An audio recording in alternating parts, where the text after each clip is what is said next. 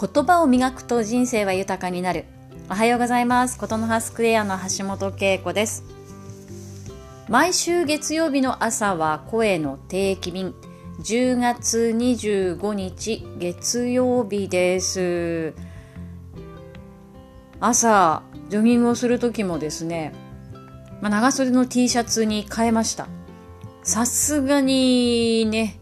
えー、気温も下がって秋からもうなんか冬にね移行してるような、まあ、そんな感じもしますけれども私が寒がりだからでしょうか。さて今日の定期便なんですけれども、えー、こんなことをお話ししたいと思います、えー、人を磨くのは人だなという話です。コロナの緊急事態宣言が明けてということもあるんでしょうけれども先週ですね本当に私は多くの方に会いました、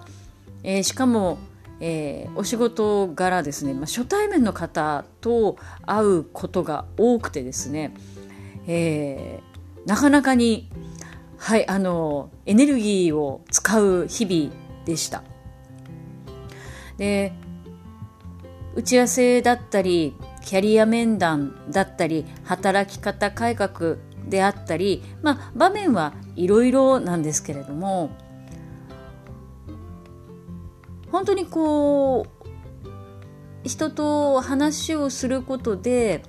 自分の思い込みとかうん考え方の癖みたいなものがあらわになるなぁと思いましたね。特に若い世代の方20代の方とたくさんお話をできたっていうことがあってですねなんとなくその自分の、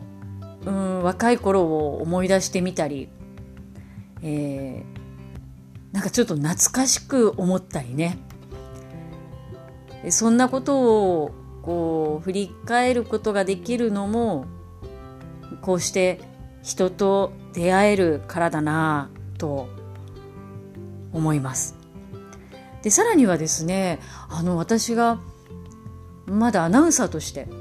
え本当にあのダメダメだった頃というかね「あのズームイン朝」という番組で新人で、え番組に加えてもらった頃もう大ベテランとして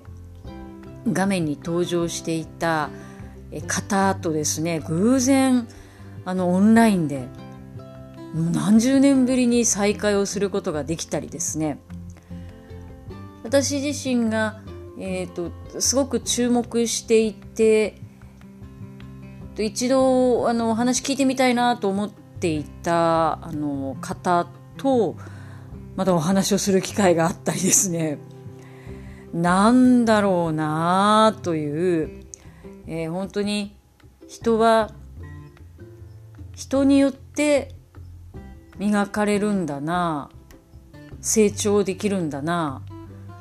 想像力も広がるんだななんてことを実感しました。まあ、あんまりね、個人情報詳しくね、あの人に会ってあんなことをっていうのも、あの、なかなか言いづらくはあるんですけれども、ちょっとそんな出会いが重なる中で思い出したことが、ダイヤモンドって、ダイヤモンドでしか磨けないんですよね。ご存知でしたか？ダイヤモンドを磨くのはダイヤモンドなんですよ。あの輝きはダイヤモンドによって磨かれているからなんですよね。人も人によって磨かれるんだけれどもやっぱりその人の在り方が